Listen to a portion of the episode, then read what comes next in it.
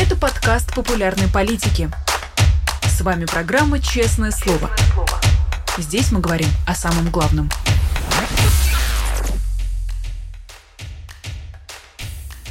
Семнадцать часов московское время. Всем здравствуйте. Вы смотрите YouTube-канал «Популярная политика», программу «Честное слово». Заключительное «Честное слово» на этой неделе, традиционное «Честное слово» с Дмитрием Быковым. Я рада приветствовать Дмитрия Львовича у нас в эфире. Дмитрий Львович, здравствуйте. Здрасте, Нина. Здрасте, дорогие друзья. Сегодня вышло первое заявление Алексея Навального после нового 19-летнего срока, и, честно говоря, перечитываю и не могу остановиться раз за разом. Я бешено ненавижу тех, кто продал исторический шанс России, ненавижу Ельцина, Чубайса и всю продажную семейку, кто поставил Путина у власти. А вы читали это заявление, Дмитрий Львович? Конечно, читал. Навальный сегодня ведущий автор, не просто российский политик номер один, но и российский публицист номер один. И это, кстати, к вопросу о том, правильно ли он сделал, что вернулся, правильно или нет, но каждое его слово из тюрьмы весит больше, чем любое слово с волей, любое чье угодно. А это очень важно. При этом я совершенно не одобряю э, такого самоубийственного самопожертвования. Я им восхищаюсь, это немного другое. Что касается вот этих тезисов, э, у меня есть, ну, опять-таки, как вы понимаете, мое слово из Америки против слова Навального не весит вообще ничего, и у меня хватает трезвой самооценки, чтобы это понимать, но при этом все-таки меня слушать бывает иногда интересно, согласитесь. Поэтому э, здесь у меня есть два принципиальных, одно возражение, одно согласие. Я тоже ненавижу всех, кто называет себя российскими реформаторами, у меня э, более уважительное, более заинтересованное отношение к Чубайсу, потому что он очень достойно нес на себе бремя всеобщей ненависти. Но к первому президенту России и большей части так называемой семьи у меня отношение очень скептическое. Я не могу сказать, что я ненавижу Ельцина. Я слишком хорошо понимаю Ельцина и слишком многому сострадаю в его случае. Но, конечно, исторический шанс был убит. А возражение у меня в другом. Я не понимаю, был ли исторический шанс. Вот я действительно совершенно искренне не думаю, что 91 год был таким историческим шансом. Могу сказать почему. Свобода, которая подарена, реформы, которые происходят сверху, в России всегда блокируются, всегда гибнут. Я хочу сказать, что накануне войны мы довольно далеко продвинулись в сочинении такого учебника истории, и сейчас есть большая нужда в таком учебнике, чтобы не все писал Мединский. Мы с Сатаровым собирались написать книгу, почему российские реформы всегда обречены. Это довольно легко понять, потому что реформатор всегда оказывается перед необходимостью попилить ножки у собственного стула. Всегда реформатор оказывается в ситуации, когда либо его убирают свои, либо он начинает реформы, останавливает их на полпути. Как всегда, ситуация начинает нагнаиваться, образуется нарыв, и в результате террор снизу сносит реформатор. Ну, Александр II самый хрестоматийный пример. Отсюда мораль. Реформы сверху в России безуспешны. Революции снизу тоже получаются не очень хорошо, но, по крайней мере, на протяжении 20-х годов Россия демонстрировала определенную вертикальную мобильность, у нее были определенные шансы. Вот тогда был загублен великий шанс, загублен террором, загублен очень быстро великим переломом 29 -го года. Да и начиналось это с самого начала с военного коммунизма и Соловков – но кое-что было сделано, кое-что, на чем Россия ехала потом 70 лет.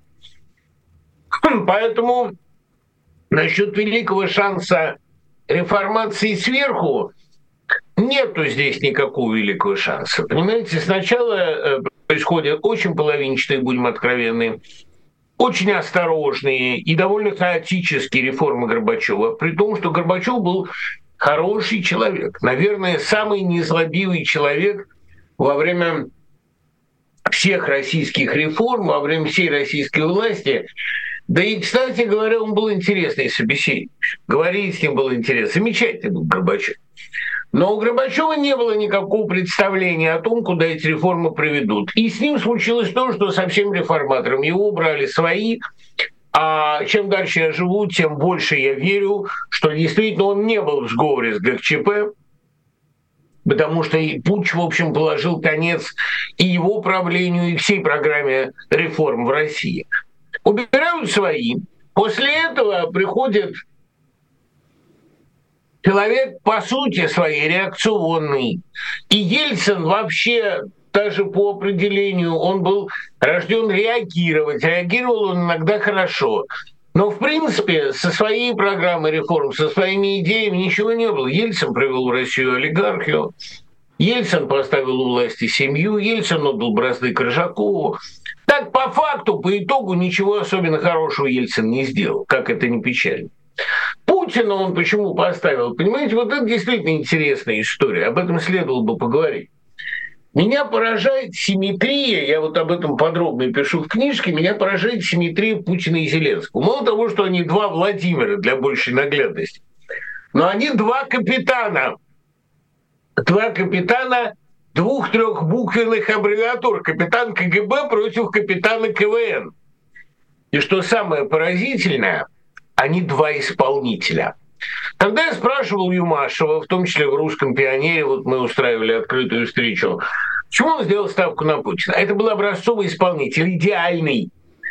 Ну и Зеленский исполнитель, актер. Но у этих исполнителей большая разница. Зависят они очень сильно от того, что исполняют. И вот посмотрите, есть свой вариант судьбы. Ведь главное, когда пишешь биографию, это нащупать вариант судьбы. И вот хотя мне не положено, но я вас спрошу, как по-вашему, в чем вариант судьбы Путина? Повторяющаяся в ней ситуация.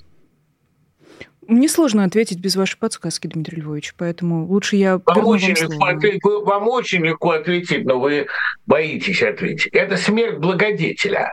Путин убирает того человека, который поставил его и вознес. Это ситуация с Чубайсом, это ситуация с Березовским, это ситуация с Ельциным, который был фактически задвинут на очень э, дальние э, углы русской политики. Один раз попытался открыть рот после гимна, и немедленно ему сказали «хватит». Да? Таким образом, э, Путин убирает тех, кто его вознес. Да? Вся надежда здесь на то, что он и дьявола попытается обмануть, то у него это не очень получится. А есть и вариант судьбы Зеленского, кстати говоря, очень похожий. Это расставание с режиссером. Когда человек, начавший было режиссировать роль, судьбу, действия Зеленского, а это мог быть Коломойский, это могли быть его а, телевизионные начальники, это мог быть Богдан, которого он переместил, когда тот счел себя его кузнецом, его создателем, да, и сделал Ермака главой офиса. Это расставание с режиссером, и это совсем другое дело. Обратите внимание, Зеленский не убирает тех, кто его вознес, да его никто особо не возносил, он в огромной степени self-made man. Это расставание с режиссером, выход из-под контроля. Кто бы ни пытался контролировать Зеленского, Зеленский рано или поздно из-под этого уходит. От дедушки ушел, от бабушки ушел. Но в это такая до известной степени история Буратино, которая уходит от папы Карла но при этом он относится, разумеется, к своим режиссерам, коллегам, создателям с большим пиететом и благодарностью. В этом его принципиальное отличие от Путина. А, они поставили, вот за это и, конечно, можно ненавидеть, они поставили в 99 году на идеального исполнителя – на человека, который служит своему патрону чрезвычайно лояльно но служит ровно до тех пор, пока не придет пора его уничтожить. Поэтому э, ставку следующую надо делать не на исполнителя, а на личность творческую, на личность способную мыслить, импровизировать, думать, на человека с талантом. Путин отличался феноменальной пустотой, а феноменальную пустоту быстрее всего заполняет дьявольщина. Я иногда читаю комментарии к нашим встречам, говорю, о, как раздражает, что Быков говорит о Боге, о дьяволе. Ну, чертей всегда ключ от ладана, и упоминания Бога или дьявола, они для людей недалеких обычно бывают очень мучительны. Ну, не говорите дьявол, говорите зло. Уж во зло-то вы верите, если продолжать Булгакова, хорошо, вы Бога не верите, но в дьявола-то не верите, вы не верите в дьявола. Но в то, что зло существует, вы верите, оно явило вам свой лик. Пустота Путина заполнилась абсолютным злом, и человечество его сегодня видит as it is. Сидя в майке с Эдгаром По, я имею право на такие метафоры. Абсолютно точно. А, Дмитрий Львович, я бы хотела вернуться к тексту а, послания Алексея Навального. А, и речь ведь не просто про исторический шанс, но и про то, далее процитирую, про то, что пишет Алексей Навальный. У нас по-прежнему лояльность принципам подвергается сомнениям и рассматривается многими как наивное, романтическое и вообще как белое пальто. Если исторического шанса не было, как вы говорите, значит, все можно? Значит, все эти компромиссы, которые мы наблюдали в течение многих лет, они были в рамке нормы? Нет, совсем нет. Компромисс вообще очень плохая вещь. Понимаете, вот я сейчас, когда я книгу редактирую, я пишу, скажем, там вот о нормандском формате. Нормандский формат же был обречен с самого начала. Это была такая попытка худого мира, попытка массово уговаривать э, расшалившегося хулигана, чтобы он держался в рамках хотя бы европейской безопасности, а мы в это время продолжали качать из него газ. Это э, любой компромисс, это идиотизм. Вопрос, что я могу противопоставить э, реформам сверху и почему не было исторического шанса, это вопрос довольно легитимный. Я с удовольствием на него отвечу, хотя это, в общем, не очень приятно. К сожалению, единственной альтернативой реформам сверху является взятие народом ответственности за свой исторический выбор. Иными словами, превращение его из объекта истории, объекта воздействия, в субъект истории. Как это осуществляется, всякий раз по-разному. Но дело в том, что у России, ведь, понимаете, не было школы парламентаризма, поэтому парламент очень быстро превратился в цирк. Съезд шел уже восьмые сутки, все пялились полны любви на свой парламент. Проститутки носили в сумочках ТВ, писал тогда Нон Слепакова, это так и было. Это был цирк. Помните, когда умер Товстонов в начале съезда народных депутатов, говорили, что он умер от зависти. Потому что действительно срежиссировать такой абсурд мог только Господь. Но в России нужна школа ответственного парламентаризма, такого парламентаризма, когда в парламенте не только дерутся, не только хватают друг друга за галстуки, но и вырабатывают политический язык, вырабатывают дискурс для эпохи. России нужна серьезная встряска всей электоральной системы. И я, кстати говоря, сильно подозреваю, что Навальный э, был абсолютно прав, когда сказал, эта власть пойдет не в результате выборов. У нас есть печальный вариант ее падения, при котором она пойдет в результате физической смерти носителя. Есть умеренно печальный, при котором она пойдет в результате верхушечного переворота. А есть вариант, в общем, довольно оптимистичный, самый оптимистичный при этом раскладе. Я понимаю, что революция ужасна, но рабство ужаснее революции. Давайте, наконец, уж это хотя бы признаем вслух. Мы пожили сейчас в рабстве. Мы посмотрели, как оно полностью демотивирует человека, превращает его в медузу, в лягушку, превращает его в слизь зловонную. Ну давайте уже, наконец, поймем, что при всей ужасности революции она все-таки гораздо благороднее, чем медленное гниение. Революция – это оптимальный вариант смены власти для нынешней России. Вообще, когда, понимаете, вот надо судить страну по ее звездным минутам. Этого, может быть, и не было. Это очень легендированный, очень, э, как бы сказать, ну, испорченный бесчисленными кинематографическими, литературными трактовками момент. Но тот момент, когда человек входит к временному правительству, был ли это Подвойский или кто другой, мы сейчас точно не скажем, и говорит, временная слазь, ваше время кончилось, это радостный исторический момент, хороший. Вот кто бы ко всем этим временщикам, управляющим ныне Россией, к ее идеологам, к ее пропагандистам, к ее экономистам, а, выкраивающим кое-как бюджет военный, к ее абсолютно фальшивому лидеру, не способному ничего осмысленно сказать, вошел бы и сказал, ребята, ваше время кончилось, и повторил бы наивные слова Цоя. Дальше действовать будем мы. Слова Цоя не подтвердились. Но кто-то должен их сказать. Должен, должен, Дмитрий Львович. И знаете, вот вы сейчас перечисляли всех, кто всех, кого принято ассоциировать с нынешней российской властью, и Временщикова, пропагандистов, идеологов и фальшивого лидера. Но Алексей Навальный же пишет не столько про них. Они в его метафоре являются вот этим коллективным козлом, который пошел жрать капусту. Алексей Навальный скорее пишет о тех, кто пустил этого козла в огород. И как раз о людях, которые столько лет шли к компромиссам, и от разговоров про белое пальто и про сохранность принципов, ну так, ну, как-то снисходительно к ним относятся. И Алексей Навальный пишет, я очень боюсь, что битва за принципы снова может быть проиграна под лозунгами реальной политики. Посоветуйте мне, пожалуйста, как избавиться от этих ненависти и страха. Мне бы очень было интересно почитать какие-то ваши мысли об этом. И я попрошу вас высказаться, Дмитрий Львович. А, может быть, даже а, небольшая расшифровка нашего с вами разговора отправится вот а, с общими какими-то другими высказываниями, о которых, которых просит Алексей Навальный. Понимаете, если она отправится, давайте прежде всего скажем, Лёша, недолго осталось, сил, мужества, ты должен выйти здоровым, полноценным лидером, и мы тебя ждем. Все будет в порядке. Это первое. Мы восхищаемся тобой, мы любим тебя, мы гордимся тобой. И что бы мы ни говорили сейчас и в прошлом, и в будущем, когда у нас будут с тобой принципиальные споры, сейчас ты лучший человек в России. Помни об этом. Что касается, э, вот как избежать белого пальто, и как вообще, как, как еще раз не, так сказать, прогулять исторический шанс.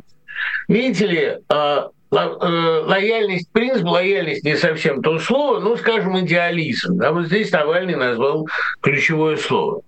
Зеленский своим опытом, своей практикой показал, что идеализм в наше время прагматичнее реальной политики. Что если людям не предложить идеалы, а вечно их соблазнять реальностью, компромиссами, лавированием. Вот я думаю, Березовский кончился тогда, когда он выпустил двухтомник «Искусство возможного». Политика – это не искусство возможного. Будьте реалистами, требуйте невозможного. Мы все помним этот лозунг студенческой революции. Нам нужна бескомпромиссность. И Навальный как раз идеальная фигура для этого.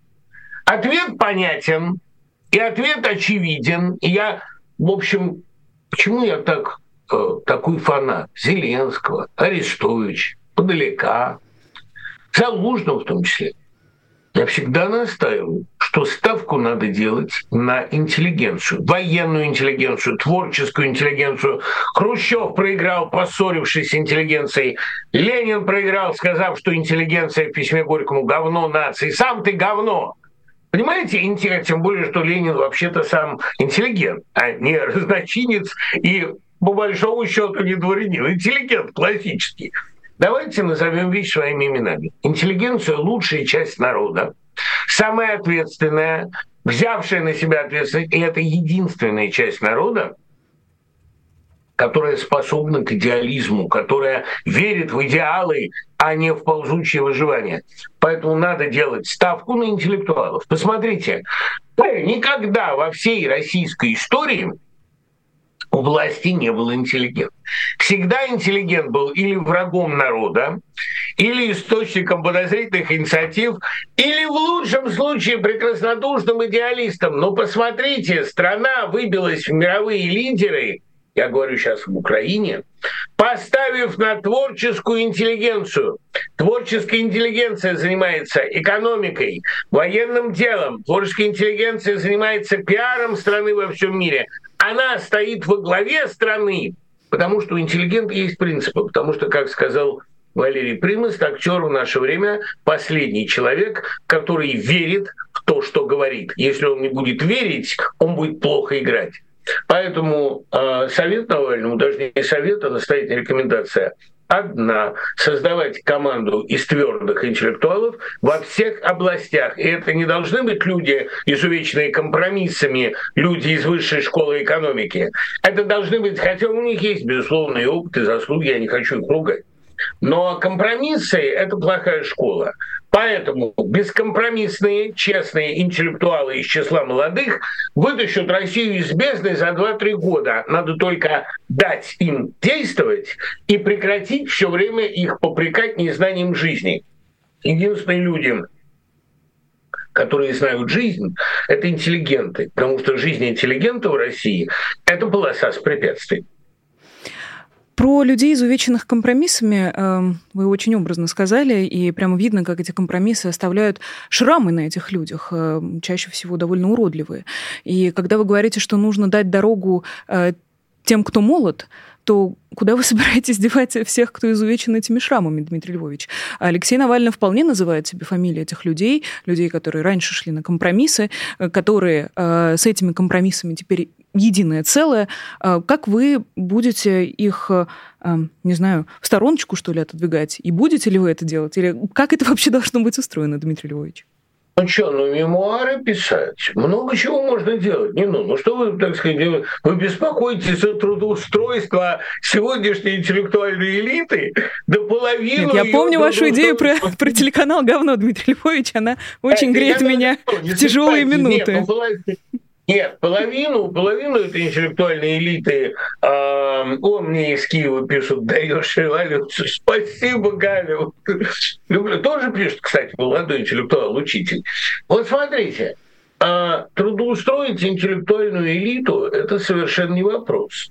А Что чему она будет учить? Часть? Чему она будет учить, вот. Дмитрий Львович? Тем же своим вот принципом? Нет, нет. Учить надо, наконец, не принципом. Давно я ношу с идеей школы, которая не воспитывает, а учит. Воспитывать должны родители. Школа передает знания. У нас катастрофически не хватает людей, которые бы работали с молодежью. У нас катастрофически... Кстати говоря, нету людей, которые бы в судах сидели. А очень многих людей, грамотных профессионалов, можно вполне отправить в суды, но только не, ну, они могут же быть судьями, они умеют это делать, они очень любят судить всех в Фейсбуке. И они будут это делать в полном соответствии с Уголовным кодексом. Не надо их только подпускать к рычагам управления. Потому что у рычагов управления должны сидеть люди на компромисс неспособные. Или, вернее, как раз Ленин убил неспособность к компромиссу. Может, с эсерами-то надо было блокироваться и договариваться уж, по крайней мере, со Спиридоновой надо было уметь разговаривать. Другая была бы судьба России. Я говорю даже не о компромиссах, а о предательстве идеалов. Вот есть вещи, которые делать нельзя. Я, понимаете, не ведь слаб человек. Я все время думаю, а что, если бы я взял эту сторону?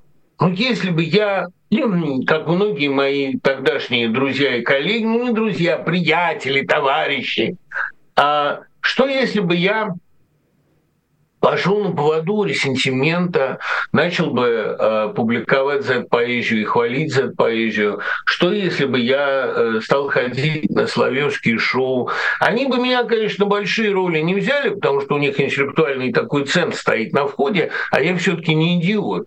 Но на какие-то роли они бы меня продвинули. Сидел бы я дома, не было бы у меня никаких проблем, и не было бы у меня, опять-таки, а, проблем с трудоустройством. А, слава богу, их и так особо нет, но э, все-таки дом-то легче. Понимаете, привычка, 53 года прожил там.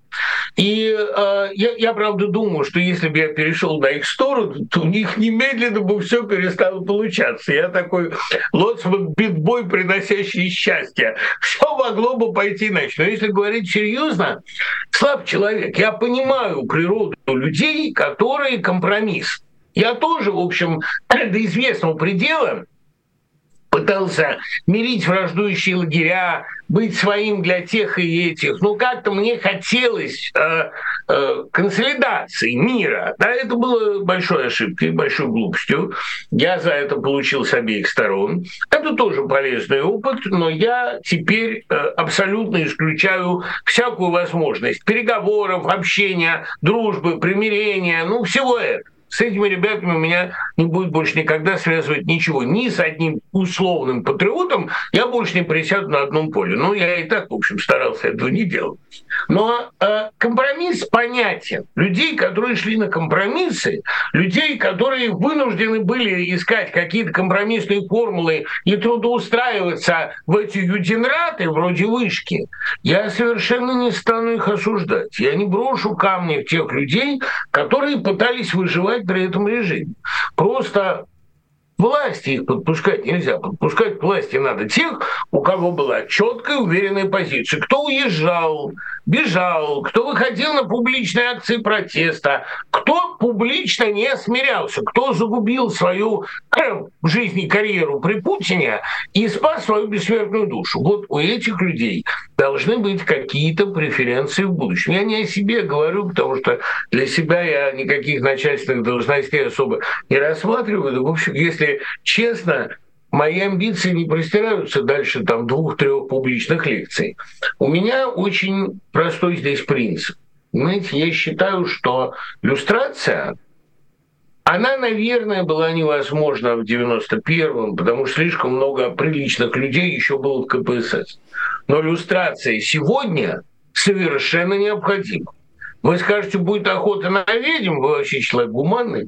Да, пусть лучше будет охота на ведьм, понимаете, чем царство ведьм, чем руководство ведьм. Иллюстрация давно назрела, она необходима. Я не хочу больше видеть эти рожи, этот иконостас, я не хочу больше видеть ни в телевизоре, ни в руководстве, ни в какой-либо другой функции. Я хочу забыть, что эти люди пятнали собой лицо России.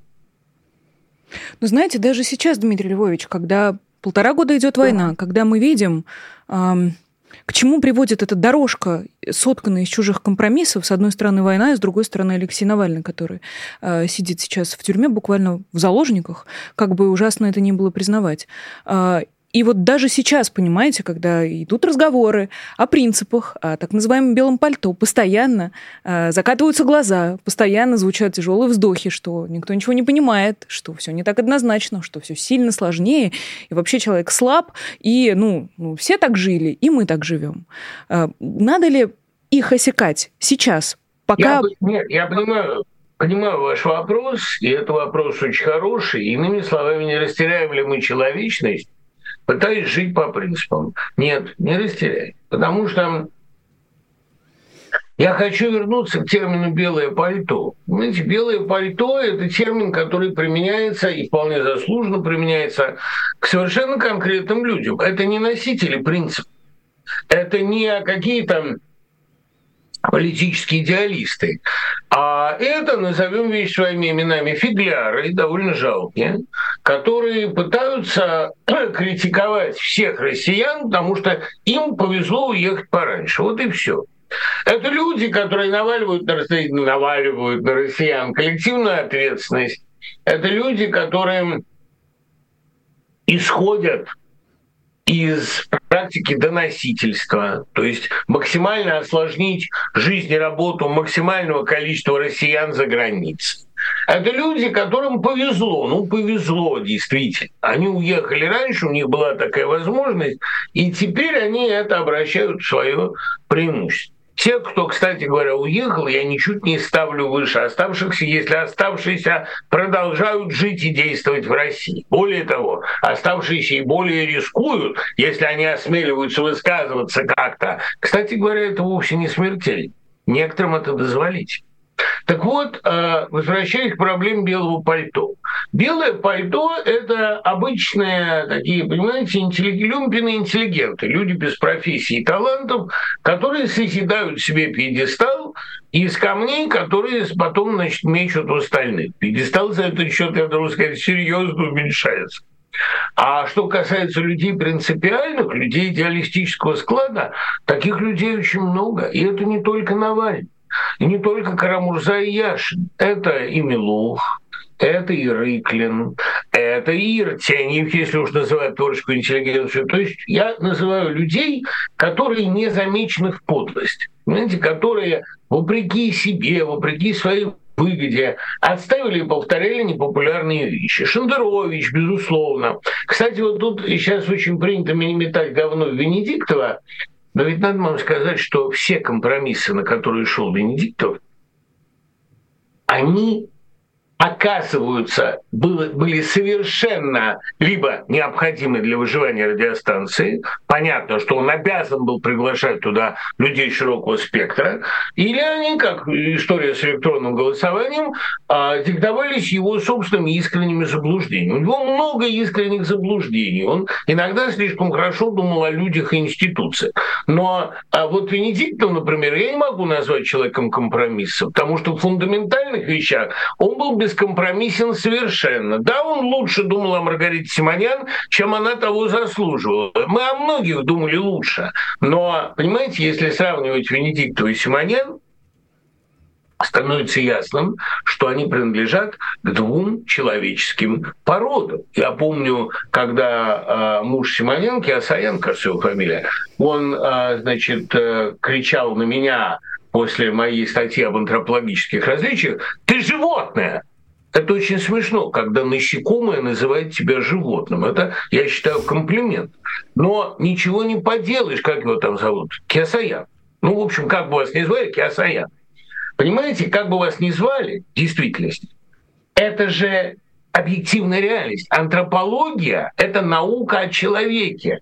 А люди бывают разных пород, и они бывают антропологически различны. Это не расизм, не нацизм, которым вы сейчас занимаетесь. Это не попытка построить новую расовую теорию. Но надо понять, что это принадлежность к разным классам, к разным видам людей. Ну, нельзя ставить рядом, нельзя одним словом журналисты называть вас, вашу супругу и Алексея Венедиктова. Это разные отряды млекопитающих. И я не принадлежу к этому отряду млекопитающих. Я другой отряд млекопитающих. Понимаете, я не могу принадлежать с вами к одной корпорации. Ни журналистской, ни человеческой. Да? И нечего на меня орать. Орать я сам умею. Это я вспоминаю, как он тогда истерику закатил в своей пилораме. Я просто, я, я истерик закатывать не буду, у меня просто, понимаете, очень хорошо поставлю самообладание. Мы творческая интеллигенция, в отличие от некоторых режиссеров, умеем себя вести. Так вот, возвращаясь к проблеме. Безусловно, людей, которые шли на компромиссы, я могу и понять, и оправдать. Но людей, которые предавали профессию, свою человеческую суть, оправдывали людоедов, я понять не могу. Люстрация это будет нашим ближайшим делом. Потому что, понимаете как, а слишком долго вот это все не так однозначно, не было выхода, не было выбора, слишком долго это было таким тотальным оправданием. И давайте говорить честно, мне сейчас очень тошно, очень паршиво пересматривать э, перечитывать то, чем занималась русская культура в последние 10 лет. Я тогда уже говорил, это были героические попытки не сказать главного, не сказать ничего, высказаться по касательной, уйти от главных вопросов. Русская культура последние 10 лет буксовала в болоте также буксовала русская политика, русская экономика, русская история. С этим э, буксованием пора покончить. Давайте двигаться вперед. Если при этом некоторое количество людей выпадет из нашего паровоза, это надо приветствовать. Дмитрий Львович, а, вот вы говорите о фундаментальных вещах, и я бы хотела, конечно, в таком случае вернуться к кейсу Алексея Венедиктова, которого вы вспомнили. Но разве честный выбор не фундаментальная вещь? И вот даже сейчас оправдывать так называемый ДЭК, это не нарушает принцип бескомпромиссности. Конечно, каждый имеет право на заблуждение, на ошибку, может, даже на добровольное заблуждение. Но когда все доказано, когда есть факты. Ну, я, я совершенно не оправдываю ДЭК. Вот в чем все дело. Я просто говорю, что у Венедиктова, с моей точки зрения, не было дурных намерений. Но я знаю этого человека, и он не про, как, как любят говорить про Путина, Путин не про деньги, Путин про мировое могущество. А, в общем, Венедиктов тоже не про деньги.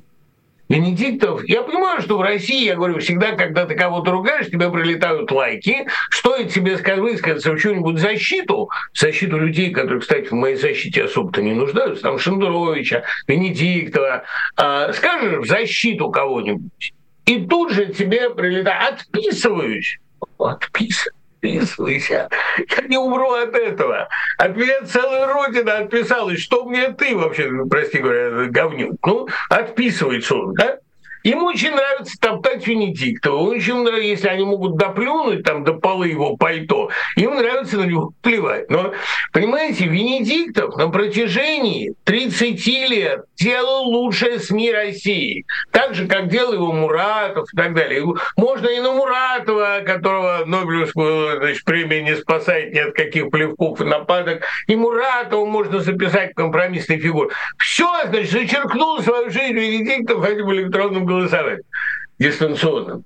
Я абсолютно убежден, что у Венедиктова не было здесь корыстного мотива, а было искреннее заблуждение. Обратите внимание, что я никаким образом электронное голосование не оправдываю. У меня, знаете, как в той замечательной фразе из романа Аса и Бегемотова «Как размножаются ежики», Штирлиц вы националист, вы евреев не любите. Я интернационалист, я никого не люблю.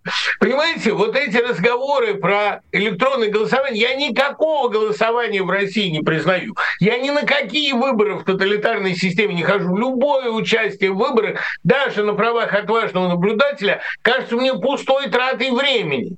Какие могут быть выборы, когда нам Песков уже сказал, с каким результатом выберут Путина в будущем году? Сейчас не стоит бедный, куда деваться от этого своего высказывания. Да? Вот это пухнул в лужу. Ну, и какие тут разговоры о голосовании электронном? Помилуй бог. Это абсолютно бессмысленно. Я просто к тому, что людей, которые заблуждались, людей, которые сознательно лгали, надо разделять. И думаю, что э, Пусть нам послужит ориентиром великая фраза Георгия Полонского из фильма «Доживем до понедельника». Я предлагаю вам продумать высокую себестоимость ошибок этого человека. Да, ну, Дмитрий Львович, вы, получается, отделяете творца от творения, и вы отделяете Алексея Венедиктова от ДЭК. И если мы говорим про выборы, то как не вспомнить 13 год? Выборы 13 года были уж 10 лет назад в этом году исполнилось. И, э, опять же, не хочется сейчас совсем глубоко уходить в политические процессы, но понятно, что э, вся история с дистанционным голосованием и со всеми этими махинациями, она как бы каждый раз являлась ответом на на, на шаги оппозиции. Как только оппозиция находила э, какую-то какую лазеечку, эта лазеечка тут же цементировалась и, э, и прикрывалась. Ну, ну, как вы говорите, заблуждался. Да, возможно, заблуждался. Но сколько можно заблуждаться? Есть срок у заблуждения? Можно всю жизнь заблуждаться? Если да, то как тогда, э, так, как тогда жить и работать с этими людьми? Понимаете, э, заблуждения оцениваются очень просто. Если есть заблуждение корыстное, заблуждения, которые привели человека к определенному карьерному и финансовому росту, такие заблуждения оправдывать никак нельзя. Но Венедиктов, которому его заблуждения стоили карьеры, радиостанции и в некотором смысле статуса, потому что ну кто он сейчас, это, на мой взгляд, чрезвычайно показательно. Ему его электронное голосование не накопил ничего. Он героически на донаты поддерживает этот живой гвоздь, благодаря чему у меня есть до сих пор бесплатная программа «Один». Один. А я э, предлагаю отличать компромисс от предательства очень простым образом. Если компромисс привел к карьерному росту и а, определенным плюшкам, можно считать это сознательным предательством идеала. Если человек ошибочно стал продвигать дурацкую инициативу, мы наблюдаем то, что с ним произошло. Неужели вы думаете, мы же работали с Венедиктовым, неужели вы можете допускать в глубине души, что человека с таким гигантским тщеславием, с таким бесконечно раздутым эго можно купить? Да это совершенно нереально. Понимаете, это хочу вам напомнить историю, как арестовывали Пуришкевича. В октябре 17 года за Пуришкевичем пришли, пришли за всеми. Он загримировался, спрятался, пришли, обыск, обыскали, не нашли Пуришкевича, уходят. Пуришкевич скатился со второго этажа, сказал, как? Не у Шкевича! Сорники идет! Я... Шкевич и, ой, конечно, арестовали, но, правда, потом отпустили. А тщеславие – страшной силы, понимаете, она очень многих хранит от попытки мимикрировать и замаскироваться. Нельзя купить человека, который думает о себе так хорошо, как Венедикт. А возможность думать о себе хорошо для него – это смысл жизни. Как вообще для любого, как мне кажется, а, серьезного руководителя. Поэтому мне жаль, что мы потратили на него такую значительную часть программы, потому что было бы о чем поговорить. Но я буду его защищать, пока могу. И не потому, что он мне дает возможность бесплатно у него выступать, а потому что я, вот честно вам скажу, это один из немногих людей, которым я очень сильно сострадаю. Почему? Я немного и завидую, немного и завидую. Потому что он ценой невероятных усилий, действительно живя там на Арбате, в этом здании, делал дело своей жизни. А это дело жизни у него отняли, посмеялись ему в лицо, плюнули в лицо и растоптали все, что ему удалось сделать. Только одного не растоптали – не сумели растоптать аудиторию, которую он воспитал. Я к этой аудитории принадлежу, и я этого старого учителя предавать не буду. Знаете, знаменитая цитата Пушкина. «Для чего нам кусать груди кормилицы нашей? Потому только что зубки прорезались». Но надо сказать, что он это о Жуковском сказал, тоже человек больших компромиссов. Но дело в том, что э, для меня да, эта кормилица, она меня еще и ничем не кормила. Он мне давал возможность разговаривать публично, а эта возможность дорого стоит. И вообще, хватит, вот это к вопросу об идеализме, хватит видеть чуду корысть. Навальный продемонстрировал нам, что есть корысть более высокого порядка, есть бессмертная душа. Вот ей служить не зазор. Да, но тот же Алексей Навальный пишет, но ведь можно не одобрять того, что он сделал, и делает, продолжая рассказывать, что ДЭК не фальсифицировалось, и не считать его политическим союзником. Потому что, простите, если для нас политический союзник тот, кто продает наши голоса Единой России, то кто мы вообще? Для чего мы нужны? Вот это очень важный вопрос. Моим политическим союзником является абсолютно любой противник войны и диктатуры. Поэтому вот тут очень многие говорят, а можно ли солидаризироваться с Воложем, который полтора года ждал, прежде чем сделать заявление. Можно. Я совершенно солидарен с Дмитрием Чернышовым, который сказал, нельзя избивать солдата, перебежавшего на сторону правильную, на сторону э, справедливую. Нельзя. Ну, были у человека обстоятельства. Да и вообще, понимаете, мне кажется, что самое опасное здесь увлечься сведением счета мы должны четко понимать, кто наш союзник. Люди ошибающиеся, заблуждающиеся, люди, зависимые от обстоятельств, нашими врагами не являются. Люди, которые шли на сознательное зло ради денег, карьеры, еще чего-то, даже ради родни. Эти люди нашими союзниками быть не могут ни при каких обстоятельствах. А нам понадобится все. У меня вообще всегда была такая идея, что хватит делить на своих и чужих, у нас лишних нет. В сегодняшней России это уже не работает. Лишних у нас довольно много. Это люди, которые запятнали себя людоедством. Прямым открытым, ничем не прикрываемым людоедством. С этими людьми никаких компромиссов нет. Но с колеблющимися, ошибающимися, неустойчивыми, с ними компромиссы могут быть и должны, потому что, еще раз говорю, кто из вас без греха, пусть бросит в него камень. Когда я вижу, как камни а, так называемых хороших русских бросают люди, на которых живого места нет от вранья, Клейма негде поставить. Извините, ребята, я в этой толпе, кидающей камни, участвовать не буду. А что в меня что-то полетит, так, ребят, ну вот правда, мне не привыкать. Вы меня, что ли, этим пугаете? Меня, который был абсолютно чужим в любой тусовке.